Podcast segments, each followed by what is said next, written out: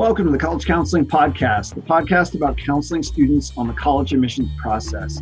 I'm Sam Pritchard, and today my guest is Joel Lang, Director of College Counseling at Padua Academy in Wilmington, Delaware.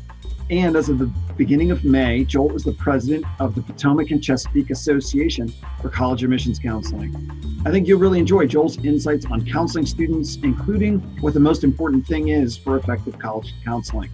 I also want to make sure you know about our Counselor Hub, where you'll find resources, free events, and everything Kaplan has to offer to counselors. You can find it at kaptest.com slash counselors.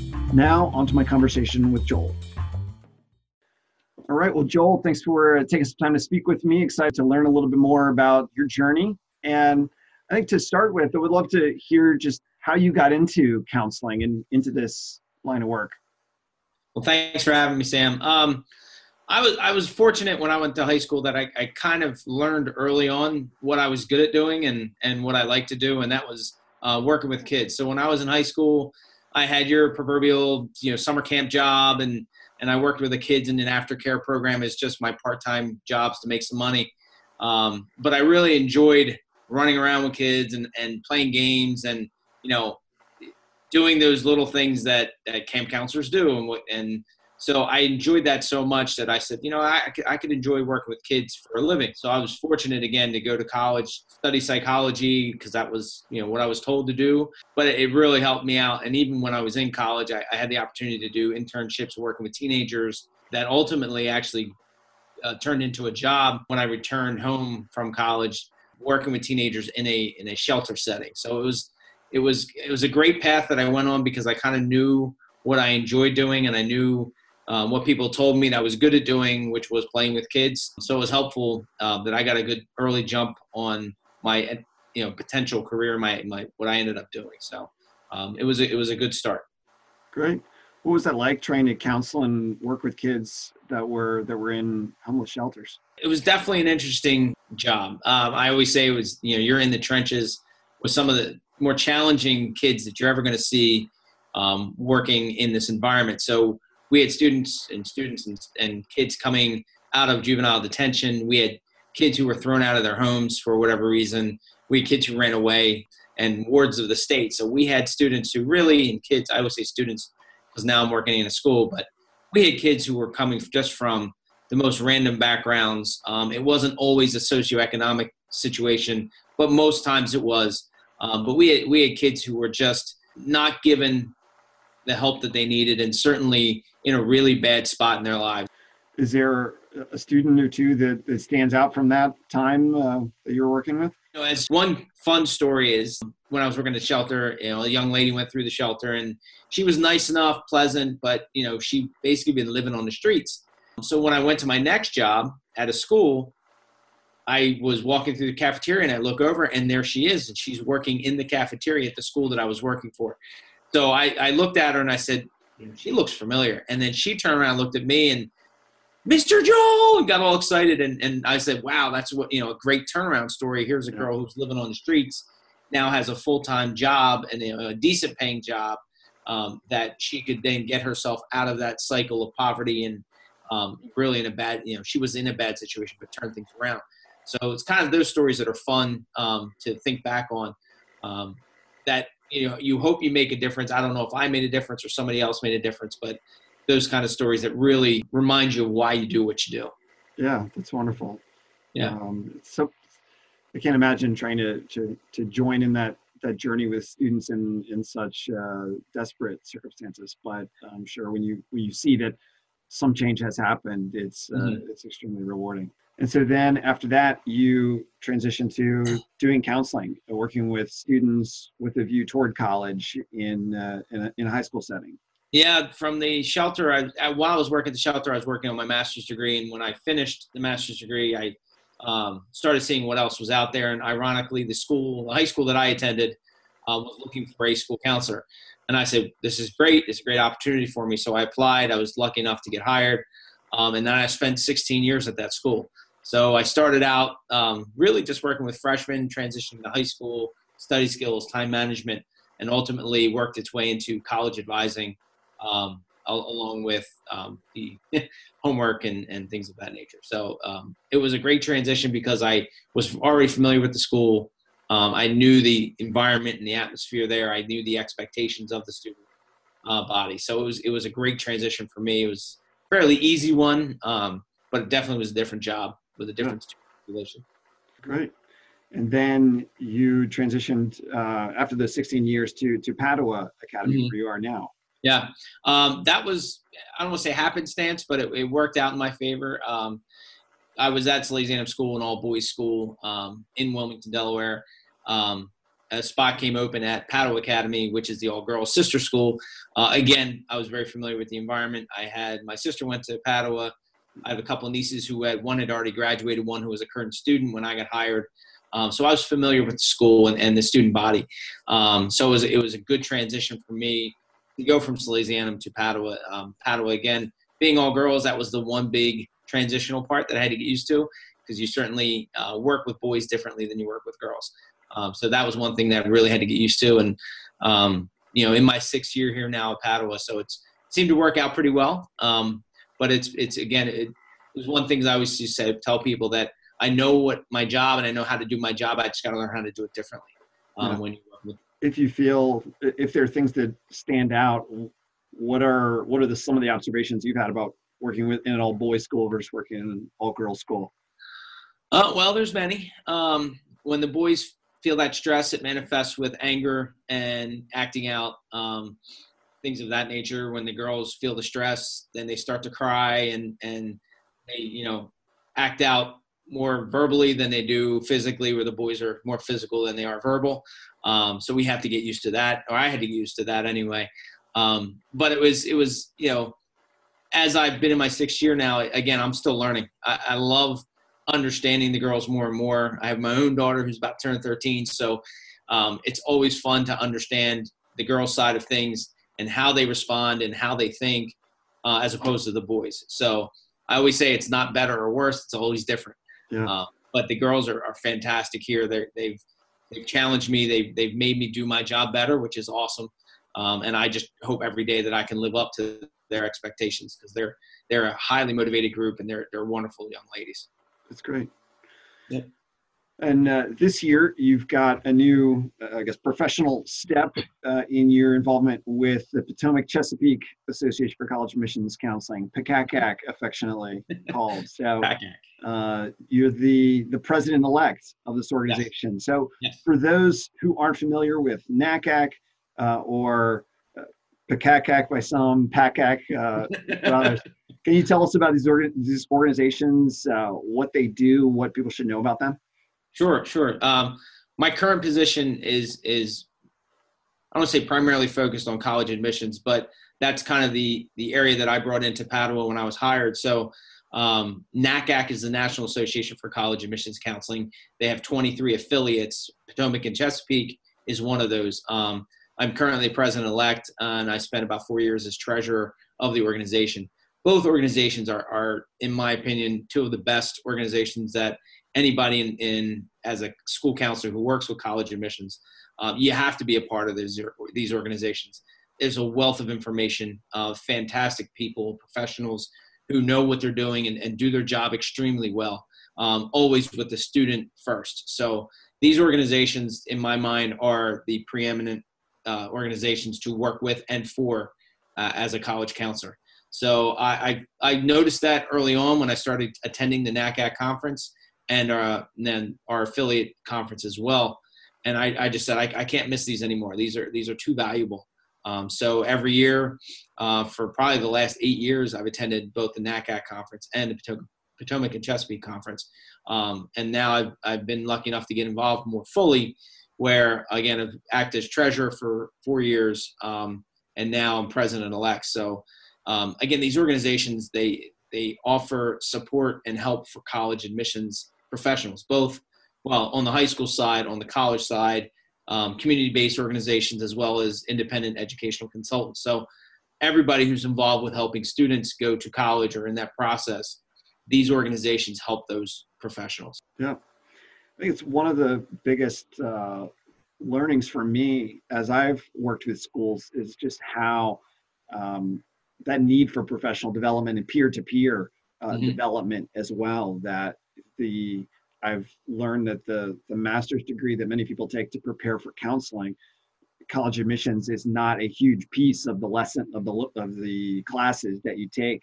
And even Right. those who maybe spent some time in admissions on the college side, um, you know that piece of it. You know the the um, you know, the evaluation of of applications and and getting the word out to students but in terms of the counseling helping students find the right the right school the right college list um, that's not a focus of of that role either and so i Mhm. think i've come to appreciate the invaluable role that nacac and the, the affiliates um, like pacac play um, Yeah.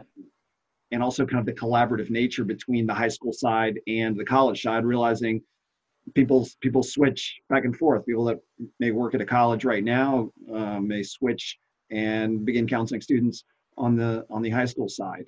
Yeah, Um, absolutely. and i think it's it's interesting. Some of these these master's levels program in counseling, especially sp- school counseling, um, you know, there's a big push from within our organizations to have a component, if not a major component, of these programs focused on college counseling. Um, you know, you'll hear everybody in, in the United States talk about everybody should be at college, everybody should be afforded a college education, um, but there's not a large, you know, support nationally to get this um, educational component added to a master's level program. Mhm. And that's a shame because what we're doing is we're doing a disservice to the students because we're putting school counselors in place in high schools who are very well trained in the social and emotional side of things, which is absolutely needed. But what they're missing is the college uh, process piece. Um, so what you you know you you bring in co- uh, high school counselors to high schools um, across the country, but for the large part, the education or the learning about the college process and how to help students and parents in the college process comes with on the job training. It doesn't come with uh, as part of the master's level program. Certainly, there are certain programs across the country that will offer a class or two on college admissions, um, but for the large majority, it's simply again the social emotional aspects of school counseling. Um, so it'd be awesome if we had more colleges um, adding that component to their their degree um, but it's a slow process so we we, we want to make that effort to get that component added to those those advanced programs yeah. For someone that is interested in learning more about NACAC, maybe someone who is a counselor and is just becoming aware of NACAC and, and PACAC, what are ways they can get involved? How should they how should they start? Well, uh, you can visit the websites um, nacac.org and, and Potomac and Chesapeake. It's pcacac.org. Uh, these websites again have a ridiculous amount of information about college admissions counseling and things of that nature. Um, but as you mentioned, the, the face-to-face con- contact that you have at these conferences that NACAC and Potomac Chesapeake and all the affiliates put on every single year, um, that to me is is the primo um, event to attend. Um, I, as part of my role as in Potomac Chesapeake, you know, we attend NACAC as part of our requirement as as being in the leadership cycle of Potomac Chesapeake. We're required to attend NACAC, but that's not be- why I attend. I attend because I get so much information out of that conference. It's four days, uh, really three days, but three and a half days of just constant sessions, constant interacting with professionals from across the country, again from all different areas. So it, it's wonderful to have a conversation with, uh, you know, someone from the high school side like myself, talking with the college side, but also talking to a community-based organization, a CBO, um, and an independent um, educational consultant to understand the different roles we all play in helping students. So if someone's just starting out in this profession, I strongly encourage them to attend NACAC conference and the, their affiliate conference as well. Uh, the NACAC conference is always held in the beginning of the school year, um, usually late September, early October, um, and it's held throughout the country. So if it, you know, one year it's not near you, the next year, or hopefully a couple years later, it will be near you. Um, this year in 2019, coming up in late September, uh, the conference, NACAC conference, will be in Louisville, Kentucky. So hopefully centrally located for many. Um, clearly, some on the West Coast is a little further away, But the following year, it's in, I believe, in Minneapolis, Minnesota. Um, it's coming up in Seattle, Washington. So there are, again, it's spread out throughout the country, and they purposely do that so that people from all over the country hopefully can get to the conference, if not every year, uh, every other year or every third year. Um, and again, the affiliate conferences um, happen every single year. We try to at Potomac and Chesapeake, we try to do ours in April and May timeframe. So this year ours is May 2nd to 4th, which everybody's like, whoa, that's really close to the May 1 deadline. Also very close to the AP exams that are uh, given in May, but it actually fits in right between those two. So we're hoping we're going to have a great uh, showing at College Park. So our conference is on the University of Maryland's campus. Um, so it ha- offers a lot of opportunity for local counselors to come in, um, as well as we'll have national representation from the National Association um, to give presentations, offer insight, and that sort of thing. Um, I generally will tell my counselors that I have to go, but one of you should be going every single year. So we kind of budgeted in. We know it's a cost, but to me, that that it's absolutely worth every dime. Um, so if people are looking to get involved, um, check out the website um, for both your affiliate and the national office. Um, they're always taking volunteers to work on committees, things of that nature. Um, kind of how I got started as well is just reaching out to people who you know might be involved already and volunteering your time. So when usually a volunteer situation, you, you're giving up you know maybe three days in an entire year in terms of how much time you're actually doing. So um, i would encourage everybody to get involved as as much as they can because again it's an invaluable experience. That's great. Yep. well, thank, thank you for the the info. Sure. Um, I guess shifting gears to the counseling um, side of it, um, interested to, in your perspective on what do you think effective college counseling looks like versus versus ineffective? um, effective college counseling really has to have the student as the focus of everything you do. Um, there's no way you are working for a student if you've got other priorities. Um, and that goes for anybody who works with students and parents. So, effective student counseling, college counseling for students really has to be focused on what their goals are, um, what they hope to achieve by attending college, um, and really, if you look at it, is it the right thing for this student to go to college at this time?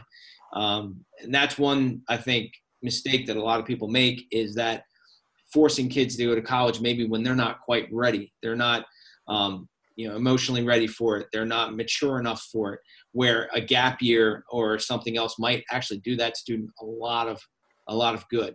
So any good college counseling program will focus primarily on the student and the parents and their goals. Um, so when you talk about students going to college, it has to be the right fit.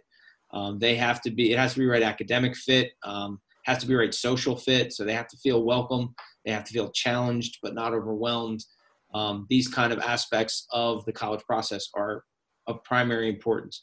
Uh, in addition, it has to be a right financial fit. Um, we, we don't want to send students to college knowing they can't afford that school or knowing that the parents are going to have to take out you know hundreds of thousands of dollars in, in loans just to get that college education. So there's a lot of fit that we talk about with college admissions uh, and then again an effective college counseling program that will be the primary focus.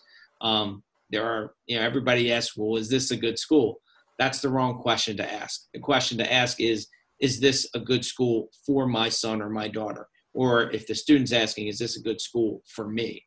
Um, because there are wonderful large public institutions that are great fits for a lot of students, but then there are a lot of small private institutions that are great fits for. Great.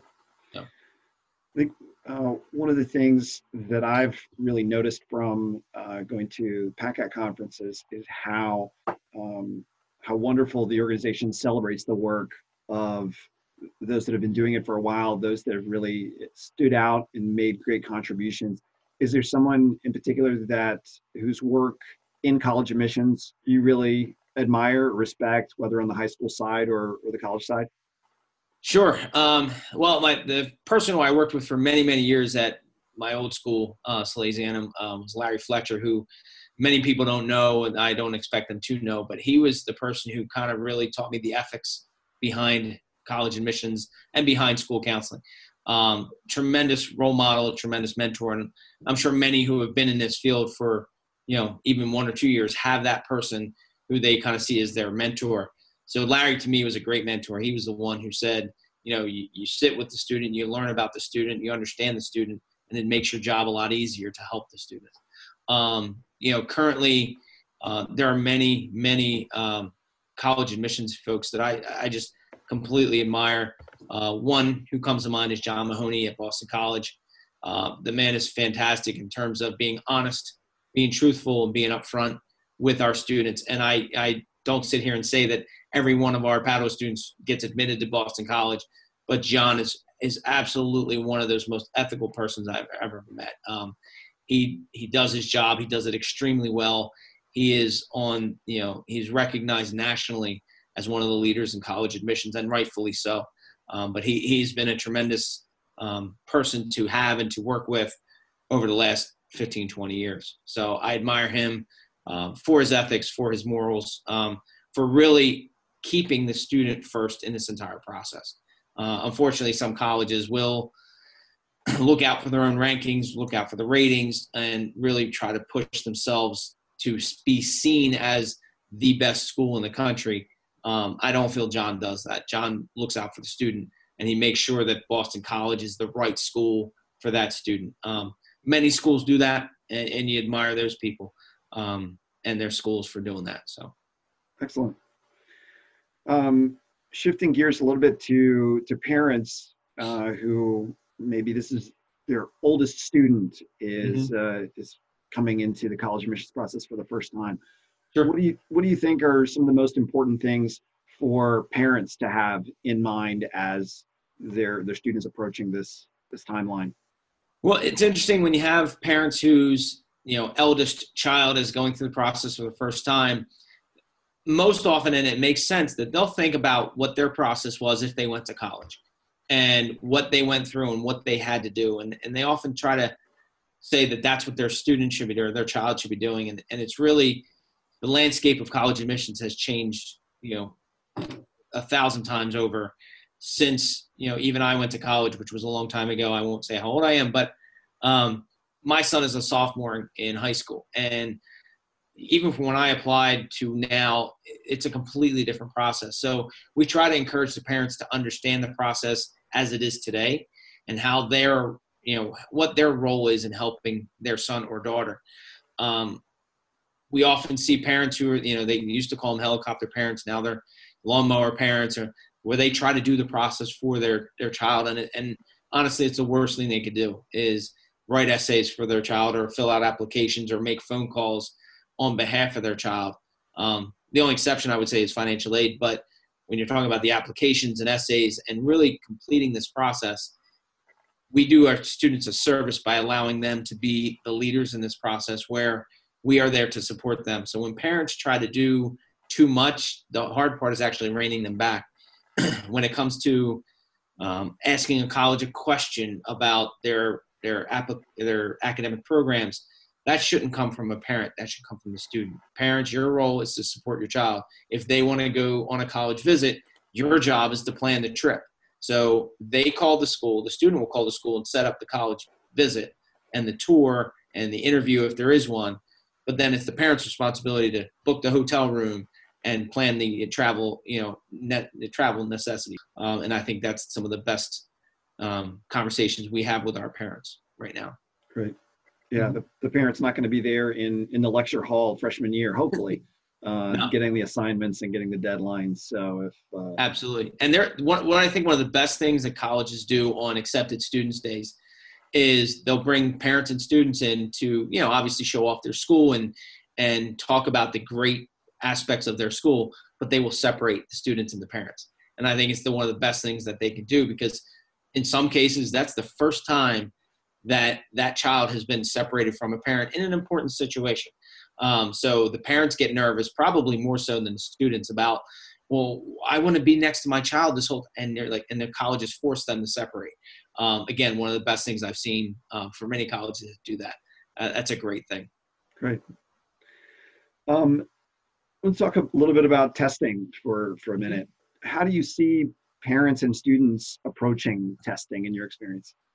Um, testing is is and it's a big industry. Uh, is what it is. It's a I call it sometimes a necessary evil for some of our students, especially those who don't test well. Um, so we do have a full program here at Padua where we talk about the college process, and a major piece of that is is testing. Um, so we do offer the PSAT, and we we do offer other avenues for them to become familiar with standardized testing. Um, as it is now, uh, you know, the larger majority of schools do require tests, so we do encourage our students to take those tests. There are a number of colleges, wonderful colleges, who are now test optional or test flexible, which is great, um, which we do recommend to certain students. Um, but we have that opportunity that we talk to students about testing, why it's important, when it's important. Um, but we do keep in mind that it's one piece of the application process. Um, so we will talk to students when we get their test scores back about where this puts them in terms of um, what schools they could potentially get into, um, how this is going to affect scholarships, things of that nature. Um, testing, you know, I, I, don't, I don't, I'm not on the bandwagon that testing is always bad, um, but it's certainly I am on the bandwagon that a student is more than his or her test scores. So this is something that um, is an ongoing battle with parents, with students, with colleges. Um, that it, it, it's just a piece of the pie.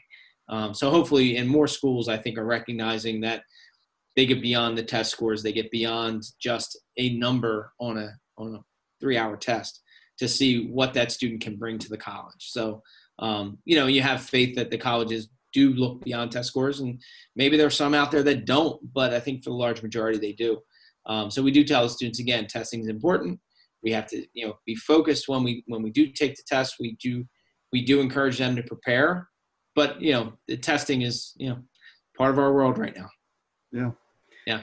If a student is is excited about a particular school that happens to be test optional, mm-hmm. um, would you advise that student to not send their scores, send their scores? What would be some of the considerations there?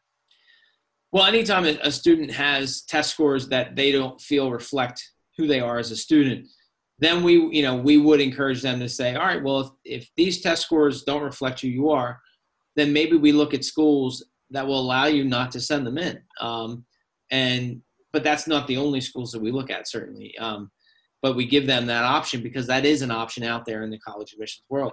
So we would sit them down, look at how their scores, you know, show them as a student. In in also we factor into their current um, transcript and how they've done in high school. So if they have done much better in high school and they have high grades and they have a strong, rigorous curriculum, but their test scores are really lower than what they've shown in high school in their high school work, then we will tell them, you know, maybe it's not necessary to send your scores in. Um, other students, you know, we have to say, you know, you're on the borderline uh, and this school requires your test scores, you're going to have to send them. So it, every situation is certainly different. Um, but we honestly have told our students, don't send your scores right away. When you get your scores, come in and sit down with us and let's identify if you need to send your scores or if you don't. So, you know, we tell a student if, if this is a school that you want to go to, please come talk to us and we can kind of help you put yourself in the best position to be accepted. And that's so important when you're talking about the state of college admissions right now where, you know, admissions is at an all-time high level of difficulty. Um, you see, you know, colleges are seeing tens of thousands of more applications every single year because students are applying to more schools which just naturally makes the school more selective. So it's uh, it's part of the idea that the students need to understand the process as best they can, and that's what we're here for. We're here to help them understand that. Um, and again, part of that is the parents, where 25 years ago, parents applied to two, three schools, and that was it. Where now students are applying to eight, nine, ten schools. Um, in my lovely career, I've had one student apply to 31 colleges against my recommendation, but that's what they wanted to do. Um, she, she, was admitted to 25 schools, and then what do you do? You have, you have to look at 25 financial aid, you know, offers, and eh, that's too much, in my opinion. But again, we don't limit, so it's up to the student and the parents about where they're going to apply and how many schools they're going to apply to. Um, so again, it's just we try to do it individually. We understand that there's high schools out there where it's impossible. It's they have a you know student council ratio of 600 to one it's impossible to give every student college, you know, individual college admissions attention. So, um, and I know those counselors do their best uh, with what they have, and and we admire their work because it's very hard to do that when you have such a high um, student um, record or high student um, applicants. Mm-hmm. Yes. So, um, you know, again, we admire the work that they do, uh, and we all we you know at NACAC and PACAC we actually go and advocate for um, a lower student council ratio, and we just did that uh, at the beginning of March. Actually, we are in in Capitol Hill meeting with senators and congressmen, and and, and it's just that's something that we've done. Um, NACAC has done for years and years and years. Um, so um, just part again part of the process, but something that's important in our professional world. What attitudes and mindset about test preparation do you see students and parents have, and what do you advise them related to test prep? Um, for the test prep, it, it depends on the year uh, that the students are in. For freshmen, we just tell them take the test. It's a practice because we do offer them the PSAT. Uh, we just tell them take it, see how you do. It's a practice test. Those scores don't go anywhere. Uh, it's just kind of a gauge of where you are right now. Um, even for sophomores, we'll, we'll kind of again, it's a practice test. It's not. It doesn't mean anything at this time. It, you can again see where you are, and you know at that point after sophomore year, maybe they start thinking about do I need help with standardized testing? And if so, how can I go ahead and get that help? Uh, when they're juniors and they take the PSAT, um, you know, we will recommend that they start taking a look at questions, the timing, the format of the test, so that they understand going in, they're more prepared. Um, then when it comes time for the SAT and the ACT, and when they're taking these tests, quote unquote, for real, um, it's important that they are prepared. So we tell them there's plenty of online uh, resources that are free that they can use to prepare for these tests so that when they sit down the stress level is a little less hopefully. They understand that you know what's coming at them. They understand the types of questions they're going to see. They're going to understand the timing of each section. They're going to understand how long they're going to be there on a saturday morning um, so all of these factors come into play and we try to educate them as much as we can here in school. But there's so much information out there that you know we will tell them you know do your own preparation leading up to the first time you take the test. Again once they get their scores back if they want to see a significant increase in their scores the next time they take them then we will tell them here are a couple of avenues that you can pursue to get that extra help whether that's private tutoring whether it's a classroom setting um, an independent independent organization maybe they have their own school has some test prep classes that they can take advantage of. But the idea is if they want to see a large increase, um, they can do it on their own if they're disciplined enough. But there are plenty of avenues out there that they can uh, explore um, to increase their scores. And again, it all has to be student focused, anything we tell them. So if a student says, hey, I want to attend this super elective or super selective school, then I will say, all right, well, here's where your test scores are. Here's where their averages are. And you can see that there's a gap you're going to have to make up that gap. And that's when we would recommend um, getting test prep. Um, whereas other students say, hey, here are my test scores. I want to go to this school, and their test scores are higher than the average. And I would say, well, then you probably don't need to do as much test prep, if any. Um, but then we will talk to them about how higher test scores could equate to uh, more scholarship dollars. So that sometimes will factor in, especially with the parents, when we tell them, hey, you have this score. If you get a, you know 100 points higher, you'll get an additional five thousand um, dollars. That's you know some of these schools will post that on their on their website. So again, it's all student focused. It's all student. Um, you know what is their goal and what what do they want to accomplish. That's where we you know take advantage of um, the resources that we have that you know students can get extra help. We will recommend test prep uh, when it's appropriate. Absolutely. Well, thank you so much, Joel. Um, sure, it's been been a pleasure getting to know you a little bit more and, and your journey and more about your work. So appreciate your time and have a great uh, rest of your day. Thanks, Sam. Appreciate it. Thanks for having me on. All right, that's all for today. I really enjoyed speaking with Joel, and I want to thank him for joining me for today's episode. If you enjoyed listening to it, please subscribe to the College Counseling Podcast. Also, be sure to bookmark our counselor hub at kaptest.com slash counselors for great resources for you and your students. If you want to get in touch with me, you can reach me at samuel.pritchard at kaplan.com or on Twitter at sampritchardedu. Thank you for listening.